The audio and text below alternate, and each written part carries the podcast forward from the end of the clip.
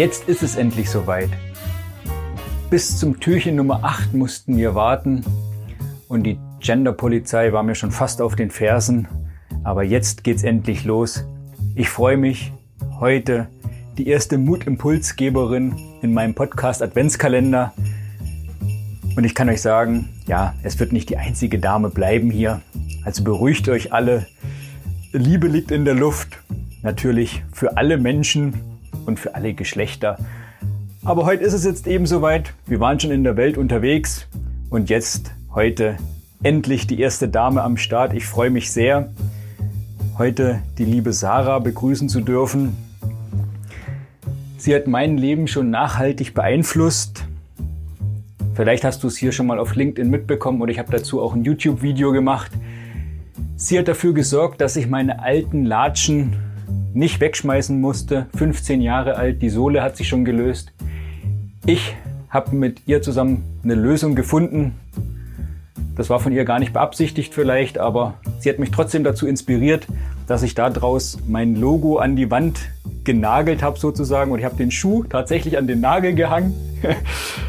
ja, da hat Sarah ihren Beitrag dazu geleistet und jetzt teilt sie hier ihren Beitrag. Da freue ich mich sehr drauf, weil ich davon überzeugt bin, dass es ein sehr nachhaltiger Impuls ist und deshalb sollst du ihn jetzt erfahren. Sarah, leg los! Hi, ich bin die Sarah und ich erzähle extrem viel über Nachhaltigkeit. Jetzt ist das aber ein Mutkalender und deswegen muss ich ein bisschen umsatteln. Was hat denn Nachhaltigkeit mit Mut zu tun? Mutig sein heißt Dinge anders machen. Auch wenn man vielleicht schon weiß, hey, da könnten andere was gegen haben oder es ist nicht das, was man so kennt von der Norm und so.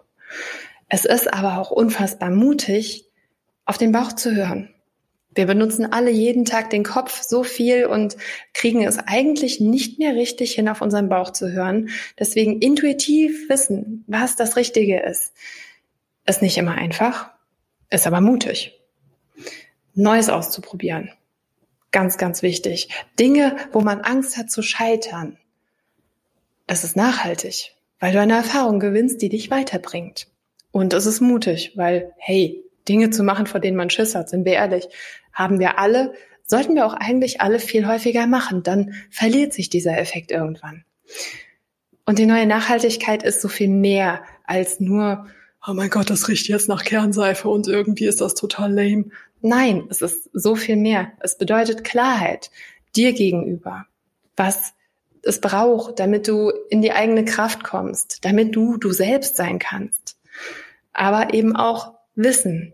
Wissen über die Dinge, die dahinter stecken. Wenn ich jetzt A mache, passiert nicht automatisch nur B. Es ist nicht nur Aktion und Reaktion, da passiert so viel mehr. Und neue Nachhaltigkeit ist auch den Mut zu haben, sich gegen bestehende Systeme aufzulehnen. Das kann schon damit anfangen, dass du sagst, ich möchte Wasser sparen. Wie mache ich das denn jetzt? Ja, man könnte zum Beispiel sagen, wenn du gebadet hast, duschst du dich noch, lässt das Wasser aber nicht ab, stellst dir dafür einen 10 Liter Eimer neben die Badewanne und ersetzt damit einfach mal zwei Tage lang die Klospülung. Total unkonventionell, macht bestimmt auch nicht jeder so, aber es ist in jedem Fall eine Idee. Deswegen trau dich, trau dich mutig zu sein. Für dich sei nachhaltig. Mut und Nachhaltigkeit sind nämlich dasselbe. Mut zur Nachhaltigkeit.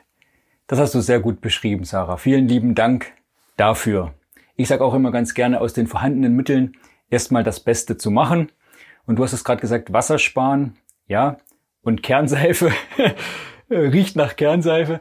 Tatsächlich, wir haben zu Hause auch schon umgestellt auf Seife, Shampoos, die eben nicht mehr in Plastikverpackungen sind, sondern da auch nachhaltig. Und ich habe es mir jetzt tatsächlich auch angewöhnt. Keine Ahnung, wie viel Wasser ich da spare. Ich habe aber auf jeden Fall schon mal ein gutes Gefühl, wenn ich dusche, für einen Moment zwischendurch, wenn ich mich dann mit der in Anführungsstrichen Kernseife äh, abwasche, dass ich dann in dem Zeitpunkt das Wasser ausmache. Dauert vielleicht eine Minute. Okay, vielleicht sind es auch bloß 30 Sekunden, aber trotzdem, ich habe dabei ein gutes Gefühl und trage einen Teil dazu bei, weil ich glaube, das ist auch eben ganz wichtig und das hast du so schön angesprochen, auch mutig zu sein, selbst was umzusetzen. Und wo könnte das auch besser funktionieren als jetzt in der Weihnachtszeit? vielleicht gerade auch in Vorbereitung auf Weihnachten, Geschenke, Verpackung. Deshalb bin ich überzeugt, dass da in den Tagen jetzt auch noch der ein oder andere Tipp von Sarah folgt. Deshalb vernetzt euch unbedingt mit ihr. Welche nachhaltigen Möglichkeiten gibt's da auch, Weihnachtsgeschenke sinnvoll zu verpacken? Und wenn sie das nicht geplant hat, dann hat sie jetzt einen Anstoß dazu. Liebe Sarah, danke für deine Nachhaltigkeit, auch dass du nachhaltig an dem Thema Nachhaltigkeit dranbleibst. Das soll ja dann alles auch nachhaltig sein. So, habe ich jetzt genug nachhaltig mit eingebaut. Doppelt, dreifach, fünffach hält besser. Ja, weil das Thema einfach auch wichtig ist. Und da gehört tatsächlich dann manchmal auch Mut dazu, weil der Mainstream, um das Wort auch nochmal kurz zu nehmen, ist immer, ja, man müsste da was tun, aber am besten sollen es immer die anderen machen und nicht ich selbst. Aber du bist hier bei diesem Mutimpuls dabei, weil auch du was verändern möchtest. Deshalb bleib nachhaltig dran, sei nachhaltig mutig. Und deshalb meine Verabschiedung heute, bleib nachhaltig. Wenn du dazu Tipps brauchst, dann vernetze dich mit Sarah und ich sag nachhaltige Grüße, dein Michael.